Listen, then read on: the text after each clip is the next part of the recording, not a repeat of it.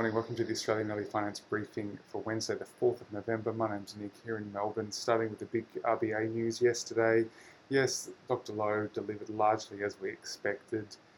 Bond buying program of 100 billion Australian dollars and cutting the cash rate to 0.1% from 0.25.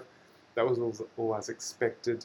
The key surprise is that the $100 billion amount does not include the 0 to 3 year duration, only 3 to 10. So that means the 0 to 3 is uncapped and is, you're willing to spend whatever it takes. In addition, he, he mentions that why did he choose the 100 billion? Analyst estimates were just over 100 billion, the mean estimate. And he says that 100 billion is sort of where he's found the, the, an effective amount on markets looking at other central banks. So it equates to 5% of GDP, and generally in other countries that, that's the right amount. What his statement says is that the combination of the RBA's bond purchases and lower interest rates across the yield curve was expected to assist the economic recovery by lowering financing costs for borrowers, contributing to a lower exchange rate than otherwise would have been the case, and supporting asset prices and balance sheets, while term funding for banks was contributing to low funding costs and supporting the supply of credit to the economy yeah, pretty pretty much as we as we expected. So what's the impact on the balance sheet of all this extra buying? So it's expected that the balance sheet will increase from about 300 billion to 550 billion, which equates to 27.5% of GDP. That's according to Bill Evans at Westpac. So it's quite a lot, and compared to the US, it's only a little bit less, but what's more interesting is where we've come from. So that huge increase, you know, it's, it's tripled, it's a 300% increase, and that will mean that, you know, compared to the US, they're at about 33%, which is only an 85% increase from where they were prior to the pandemic. As Dr. Lowe's mentioned in prior statements to the media, this program will has no sort of fixed end date, and the measures he's looking at is realized inflation, not forecast inflation, which is a shift that he's made this year, and you know, employment moving in the right direction. So all that's fairly as expected. Just the key thing there, the sort of unlimited zero to three year purchasing. And moving to quant funds now, the FT is running an article highlighting just how 2020 has not been the year for quant funds.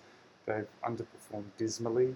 Quant funds are typically funds that look at some sort of, sort of categorical factor such as size, value, momentum, these sorts of things. And these, they typically find, okay, how classify value stocks, back test them on you know, as much back test data as possible to go, okay, well, clearly this performs or provides an, an alpha or you know above average return. Therefore, let's sort of run a strategy doing this. The one that has sort of performed well is momentum, and that's driven by the sort of tech boom. But the rest have really underperformed. What they highlight is that the average US quant equity fund has only returned at 3.3% in the year to the end of September. That's according to Merrill Lynch compared to an average normal equity fund, which has returned 8.3, and even the Russell 1000 index, 6.4%. So yeah, they've, they've really underperformed.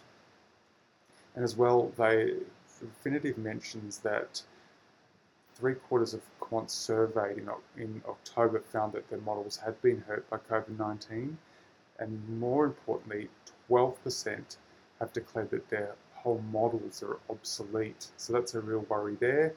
And it, it does seem that the, the it's re- relatively easy strategy of just finding some factor and then back testing it to see if it works isn't really the recipe to instant riches that it once was. And moving to the markets now, obviously we've got the US election, but the futures for the S&P 500 are showing a rise of about 1%. Coming up here in Australia, we have the retail sales data for September.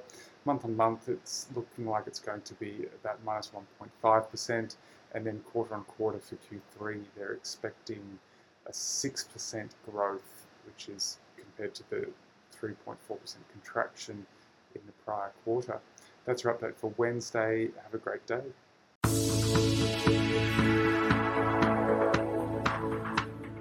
This podcast is for investment professionals only and should not be relied upon by private investors.